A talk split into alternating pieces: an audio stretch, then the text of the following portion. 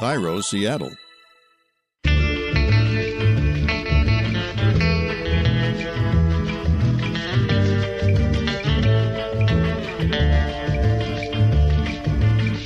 I'm Rachel Bell, and this is Your Last Meal, a show about famous people and the stories behind the foods they love most. Today on the program, actor, activist, and musician Rose McGowan.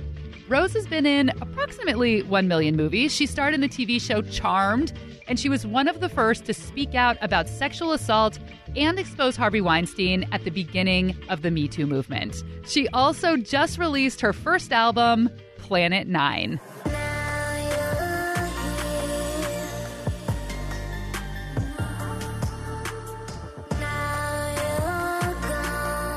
Rose has been living in London, so she was thrilled when her favorite comfort food finally crossed the pond. They opened a Taco Bell in London, but they use black beans. That is not, you do not mess with the formula, yo. When I was a teenager, my blood type was Taco Bell mild sauce. So it was a complete honor to have Taco Bell's PR manager and self described Taco Bell historian on the show.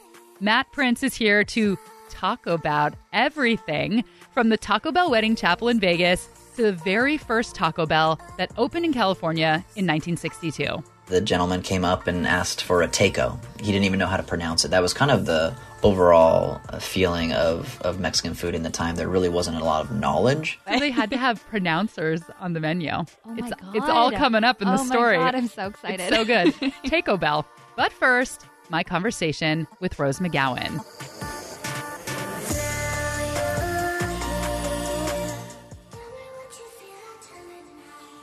There are Taco Bell restaurants in 26 countries outside of the United States, but the only market that they failed in is Mexico, which is ironically where our little Taco Bell lover chose to ride out the pandemic. My lease was up and I was like, I'm going to go somewhere beautiful, sit the quarantine out there and and pay a third of the rent in Mexico. And, and I've been coming to Mexico for, you know, 20 years. So Where are you in Mexico?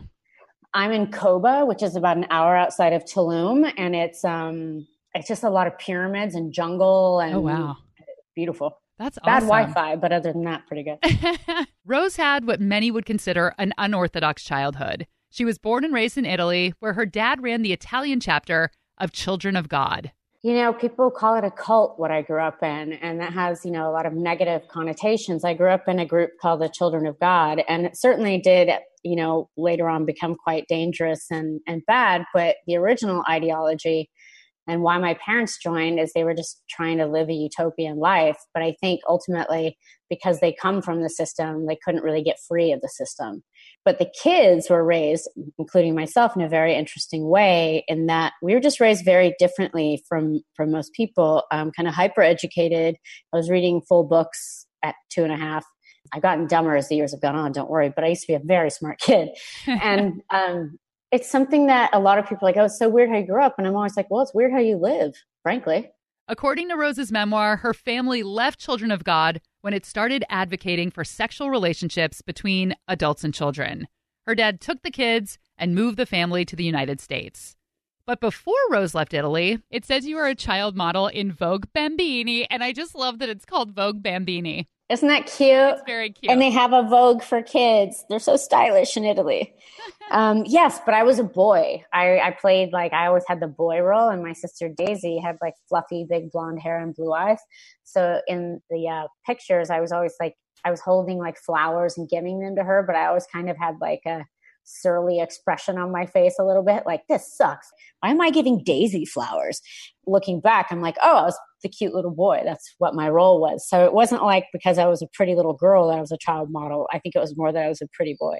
And then you came to the US when you were 10 and you landed in Eugene. Talk about your time in Portland and your involvement with the drag community and then moving to Seattle, your whole Pacific Northwest life. The Pacific Northwest life was real. The first place I actually landed was a place called Gig Harbor, Washington when I was 10 and I had to go to a school. I went from a hippie commune to a military school in Washington state, kind of a very redneck kind of area. And that was a really horrible transition. And that's kind of when I invented my own imaginary friend, which I called Planet Nine.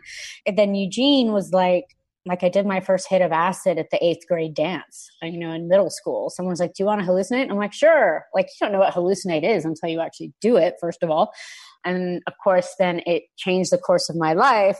My mom's husband was like, She has the makings of a drug addict. Let's lock her up. So I got locked up in rehab. I was supposed to be there for a long time. And I was like, and I kept telling the you can't be addicted to hallucinogens, first of all but I didn't even know that yet. They would be like, You're a drug addict, the people at the rehab. And I'm like, No, I'm not. And they're like, You're in denial. I'm like, This is so good. I cannot get out of this. So I escaped and I ran away with two drag queens. Now we would call them trans women or trans girls. Um, but back then they were just called drag queens, you know? And they became my very fast friends, my protectors, and my loves. And and I actually, you know, I was homeless, but uh, at 13 for almost a year. And though I got really bored of being hungry and tired at the end, I had a lot of fun. It was like weird, like Huckleberry Finn, but with drag queens in tow. I mean, you grew up in Italy, but you were really young when you left. Do you have a connection mm-hmm. still to the country and to the food culinarily, like things you remember from when you were a kid? Oh yeah, God. Um, I mean, I pretty much lived on just pasta. That was my jam. But when I came to America, I cried because I knew my life as I knew it, at least food wise, was over because um, some church lady from the school took me to Denny's and I didn't know what that was. And I was like, what? And they had pictures of everything and they had a picture of a plate of spaghetti. And I got very excited. And you know, speaking rapid fire Italian, I pointed at it and ordered it. And it came and it was like one congealed blob of yuck. I started to cry because I was like, no, it's never going to be the same. That said, England has terrible food. They need to get it together. Still, I thought that it had changed with Ottolenghi. maybe some of the fancier restaurants, but if you're like low key, just ordering in, it's disgusting. I go to bed hungry there a lot actually because I don't know how to cook really well. So I do go to bed hungry. Rose, there is no reason to go to bed hungry. There's toast, there's cereal, there's cheese and crackers, there's apples and peanut butter. Actually, I have to confess, and Laura is here with me recording, so I want to know what what your go to would be for like if it's late at night and you're hungry and you don't want to cook anything. Mm. So last night I was in that position and I didn't want to make anything. I didn't want to snack on anything unhealthy because I'd already brushed my teeth. So this was like a real serious snack situations. So I dumped out a can of corn that I had bought for quarantine. You know, at the beginning in March when we quarantine? were serious. Quar- quarantine. Quarantine. yes. This was like one of those things I bought when I thought we had to stock up. And I dumped a whole can of corn in a bowl and I put some butter and salt in and I ate it in my bed. And I felt like it was a very sad snack, but also it was kind of good. I love corn, so I'm fully on board with this. Is Isn't this a corn fashion? Corn fashion. That's basically just unpopped popcorn, right? You're right. It is. Is that a crazy analysis? I don't think so. I think it's actually science. So, Rose, next time you think you're going to go to bed hungry, can of corn. Can of corn. Yeah. You heard it here on our. You got two endorsements. two corn fashions. All right. We're going to take a quick break, but when we come back, Rose McGowan's last meal.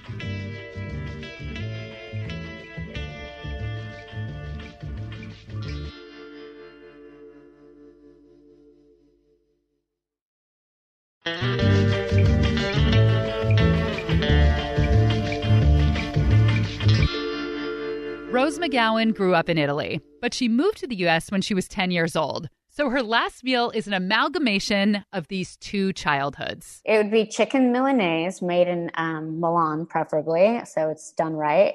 Sauteed spinach with garlic and olive oil.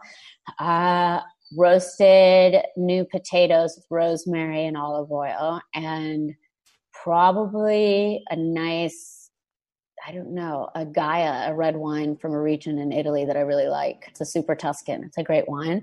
But I would also, my alternate one would be Taco Bell, two bean burritos, no onions, add sour cream, one hard shell taco, and a medium Pepsi. Thank you.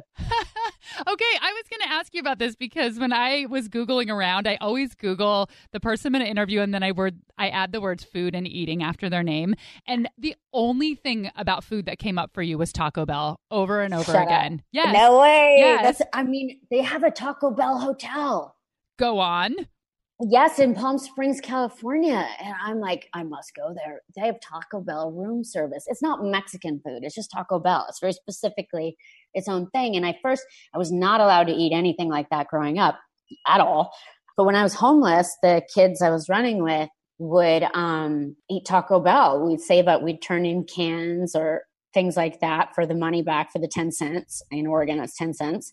And that's when I fell in love with Taco Bell. And it's still like my main comfort food. And in fact, I did a documentary called Citizen Rose. It's on Amazon, but there's one scene, and my aunt called me and she's like, Rose, something really serious was going on in that scene. Ronan Farrow and the fact checker at New Yorker were telling you that, you know, your life had been infiltrated by a, you know, an Israeli spy, da da da da, to steal your book. But she's like, honestly, Rose, all I could focus on was that you were wearing a Taco Bell sweatshirt. did you have to wear a Taco Bell sweatshirt on TV? I'm like, yes, yes, I did. Well, just so you know, you know how you can change the background when you're doing a Zoom meeting? I did one yeah. yesterday that made it look like I was at Taco Bell. So that is an option for you no. going forward. Yes. I can't figure out the Zoom background thing. I don't know why it won't let me do it. It's really annoying. Ask someone. I, I had to have help. I couldn't figure okay. it out either. Oh, so oh, okay, good. Is that been your has that been your order since you were 13 years old? Yes. And have you tried anything else, or did you just cling to that one and you love it forever? One, uh, yeah, one time I tried something else, and it was that damn Doritos Loco taco, and I was like, "That is so disgusting. I'm never doing that." And then finally, it was like six months along, and I was like, "Fine, I'll try it." It's the only time I got really quite ill from Taco Bell. It just that was too much for my stomach. And do you do any of the hot sauces? Uh, yeah, I like just the hot sauce. Only one packet on each burrito. I love this so much. So, this is kind of like the highs and lows because your first choice is this meal that you'd prefer to have in Italy, and then the second one is any Taco Bell in America. Does that kind of describe you in any way, a high and low person? Yes, exactly. That is really an interesting and astute observation or question. And I have to say, my accountant is like, you spend the least amount of money on food of anybody I work with. And I just thought, I don't really understand the concept of like spending a lot of money on lavish meals and wine because it just goes away. Of course, I like a nice meal, but if, if I'm in Italy or somewhere with amazing food, I'll eat a lot. But otherwise, I just kind of eat to survive. I could take a pill and not even care. Like I don't care. Oh, I like candy. I like people. candy a lot. I'm one of those people. I like candy. I like like Laffy Taffy now and later. Anything that's fluorescent, I really like. For her last meal, Rose McGowan wants either chicken Milanese, eaten in Milan, with garlicky sauteed spinach and roasted rosemary new potatoes, with a glass of Gaja red wine made in Tuscany, or Taco Bell bean burritos, no onions, add sour cream, one hard shell taco, and a medium Pepsi. Thank you. There is something called a third place. So your first place is your home, your second place is where you work if you have a job, and then your third place is where you spend your third biggest chunk of time. And in high school, my third place was Taco Bell. Or maybe just the Taco Bell parking lot because we would go through the drive through and then just hang out in the parking lot for hours. My friends and I would go to Taco Bell almost every day after school. And I think it's pretty common to have a standard order there, just like Rose has. So I asked some friends of the show to share their standard Taco Bell orders two bean burritos, extra sauce, extra cheese, extra onions two beef crunchy taco supremes. I would, without fail, order the Mexican pizza, a Dr. Pepper, and a churro. A Mexican pizza with light meat, two crunchy tacos, lots of mild sauce, bean burrito, easy on the onions, and a Coke. That was Natalie, who was one of my high school best friends. And it's funny what you think is cool in high school. One of the things that I thought was really cool about Natalie was that we would go through the drive through, we would order, we would eat our food in the parking lot. And then I remember the first time she said this, I thought it was so cool. She said, I like to eat and then I like to go back through the drive through and get cinnamon twists for dessert. And I thought, this was so classy to do a double drive through. Like now we're having our second course of dessert. All right, let's listen to one more recording of Cassie's classic Taco Bell order. My standard order is a number 10 with one of the tacos soft shell instead of hard shell. Add tomatoes to the tacos, but do not add sour cream and a medium Dr. Pepper. However, in a very, very sad turn, Taco Bell discontinued combo number 10 about one month ago today. Thoughts, prayers, and condolences to Cassie as she gets through this emotional time. My last regular Taco Bell order, thank you for asking, is leftover from my college days. I would get a cheesy gordita crunch, add sour cream, and a chicken quesadilla no green sauce, cup for water. That's when you were eating inside. And for those of you who don't know, I have a sour cream addiction, and I have always been obsessed with the large metal industrial sour cream gun that Taco Bell uses to squirt sour cream all over their food. So I talked about this gun so often that several years ago, an ex boyfriend planned to surprise me with one for Hanukkah, but he said that he didn't get it for me because it cost more than $100 and it seemed like a very expensive joke. And now you don't have to ask me why we're not a couple anymore. Anyway, enough about me and the sour cream gun that I will never own. Let's talk about Taco Bell. I called up Matt Prince, Taco Bell's senior public relations manager and unofficial historian. I think back to when I was a little child and they asked me what I wanted to be when I grew up. It was always Taco Bell historian, so I think I've I followed that path pretty well. I used to have a boss here at the radio station that I work at who called me Rachel Taco Bell, and every time I write Taco Bell, I spell it like my last name. I write Taco B E L L E. And I'm telling you this because Taco Bell is named after someone. Taco Bell is named after the company's founder, Glen Bell.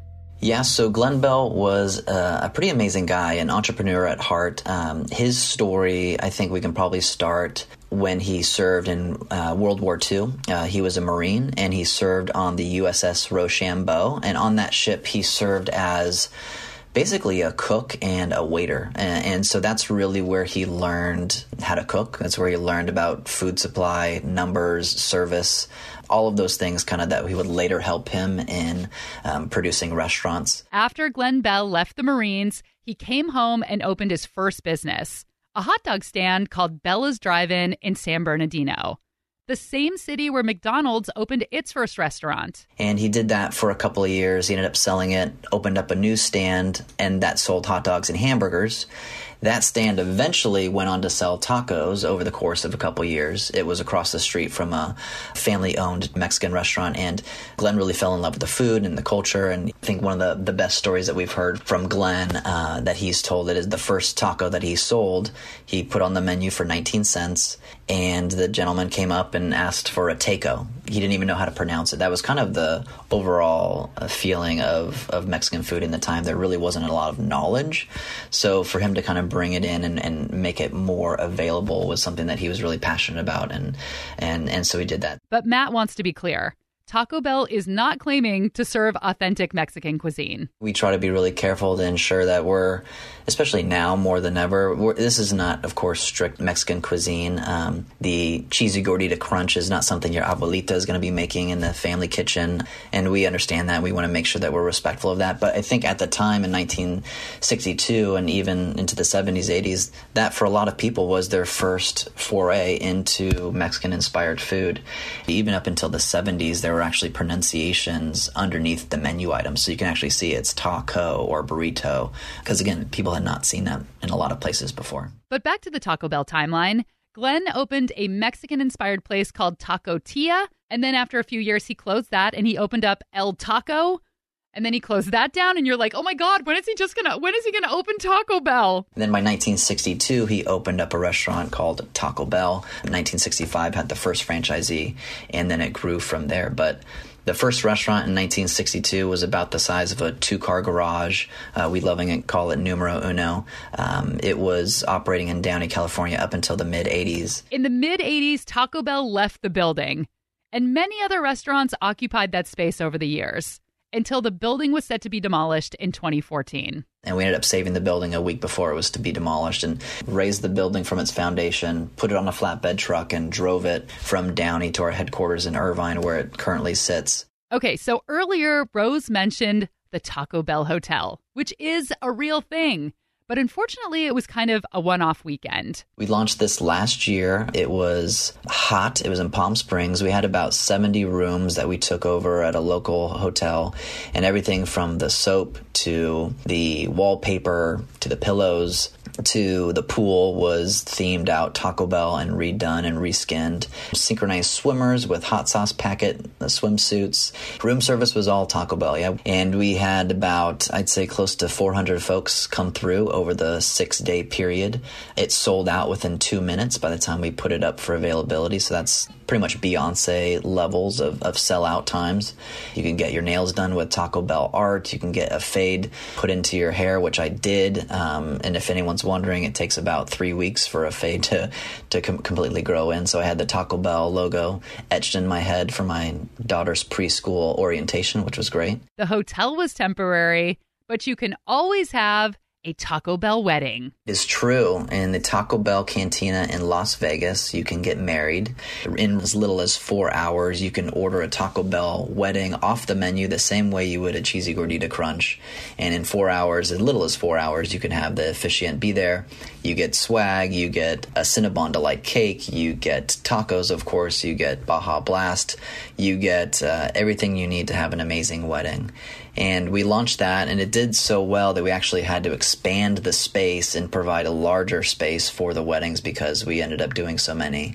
It's been running now for i want to say two years and we've done close to 200 weddings. It's been pretty spectacular What is the most popular menu item? most popular menu item, big surprise, is just the original crunchy taco. Um, number two, number three are the bean and cheese burrito, and then the soft taco is another of the top three. Beyond the basics, you get into other creativity like the Doritos Locos taco is in the top five, um, as well as things like the cheesy gordita crunch, which is my personal favorite. That's my favorite too. Oh, it's so good. What you have to do is you have to get a Doritos Locos taco inside the cheesy gordita crunch. That's the that's the secret. Why am I just finding this out now? Years after I mostly stopped eating fast food.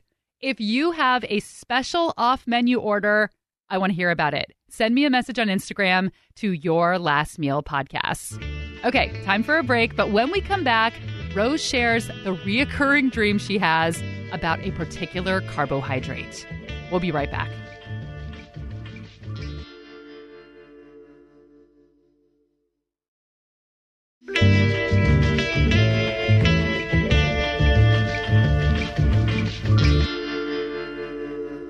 An actor for decades, Rose just released her first album called Planet Nine. I read that you said that you're kind of done with Hollywood, rightfully so, after the traumatic experiences that you've had. Um, and you s- described yourself as a multimedia artist, writer, and thought leader. Is this kind of a transition to move away from Hollywood TV film? Absolutely, you know, and I, I think I had to kind of burn it down and, and destroy it before I could be free to be who I wanted to be. Because I remember right around the time Lindsay Lohan made an album back in the day, I was like, it was right around the time I wanted to make an album. And I was like, nope, can't. Um, because it would just not be understood or perceived correctly. And, and my work I take very seriously. And I put a lot of thought and, and effort into it. And um, a lot of complexity goes into it, you know, with detailed sound design and all that kind of stuff. And I just thought, oh my God, I'll be perceived like Lindsay Lohan or Russell Crowe, like an actor that's trying to sing. And I'm, I'm not really. I'm trying to offer kind of a more immersive healing experience. Definitely not trying to be a pop star. She named the album Planet Nine after her childhood imaginary friend, or I guess imaginary planet. You know, like when you create an imaginary friend or world or universe for yourself to live in when you're younger, as life goes on, we tend to kind of forget about it. And then six years ago, astronomers, you know, I'm just watching the news and all of a sudden they found and named it Planet Nine. And I just thought, what? And that's what demoted Pluto, even though I think they put it back because of popular demand, but we all know it's not real. Planet Nine is the planet. And I know this is like a weird jump, but I was like, maybe I'm strange, but I was like, I need to make music for my planet, obviously. And so that's what I set about to do. You wrote on the website that you're not going to tour it. Um, you're making it more for an experience. And there are actually instructions on the website, you know, lay down, close your eyes, kind of a meditating process. Can you describe how you want your album to be consumed? Right. The first consumption, I really highly recommend that people do lay on their backs, um, shut their eyes, preferably, you know, in the evening, and just get comfortable. And it's 38 minutes long. I personally have never been able to meditate. I've done it twice in 20 years, five minutes each time. I can't sit. Sound makes me more meditative, certain sounds. And I just thought, I could make a really amazing piece of art that could heal me and did and help me stay sane during, you know, some of the hardest times of my life and a, a lot of which the public saw. And right now, like honestly, I was sitting here and I was like, I think now's the time to release Planet Nine because if we can't travel outside, we can travel inside. That's deep, man. Yeah, Super man. deep. I, I kind of go there. to go out on a food related note, I used to have dreams about bread and like imagine like bread chasing after me, like pieces of it were trying to squish me. And I start running through this field and there's like one piece standing up, kind of hopping after me. And I look at the crust above of that one bread, and now there's all these slices running for me or hopping, however bread moves. have you tried to analyze it and think about what it means? No, I just think it's kind of funny because it's actually like not a nightmare as much as it is like kind of don't get squished. But I, I tend to have worse dreams than that and have for a long time. I like bread. Maybe that's it. I once fell asleep with a slice of bread under my pillow. So maybe that's it. Of course, that's it. It's infiltrating your dreams. And maybe the Yeah. bread is trying to get revenge on you because it's like, stop squishing us in your mouth or we're going to squish you. Yeah, maybe this is the bread's revenge. hmm That's the name of a good movie. The bread's revenge. Uh huh. Carbs are coming back. Carbs. Now at a theater near you. In Yeah. a world where nobody eats carbs. In a world where no one eats carbs, the bread will rise. Ooh, that's the yeast that we could do. It snaps. All Uh-huh. right, lady. Okay, I'll let you go. Thanks for your you. time. Take care. Thanks, Rachel. Enjoy your Mexican adventure. Thank you. Bye. And that was Rose McGowan's last meal. go to McDonald's in almost every country I go to, even India, so it's all vegetarian. And it was interesting in Hong Kong, the buns were black. And in Istanbul, the buns were kind of sweet.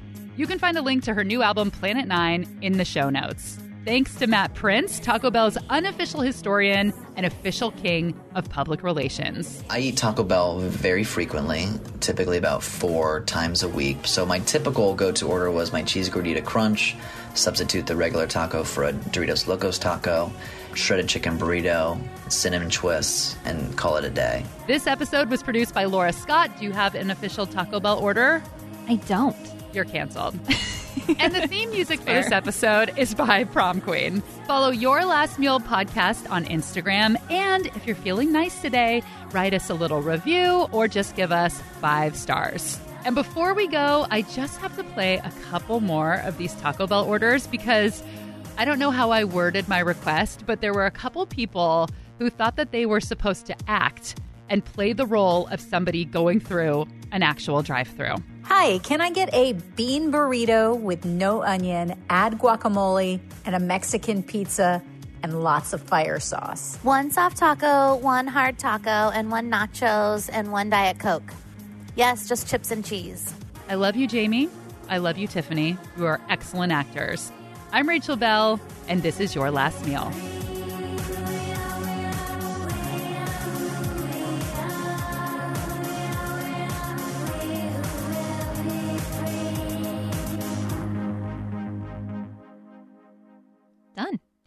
This I can't believe I'm canceled. That No, sucks. you don't even know what Taco Bell is. A hundred dollars. More than a hundred dollars. It's, just a squirt gun. Couldn't you just put the sour cream in How dare you? a It's water a, gun? No, it's like an industrial metal gun. I can't picture this. You have to have a license. Well, Google it. I'll Google it. Yeah, Google it.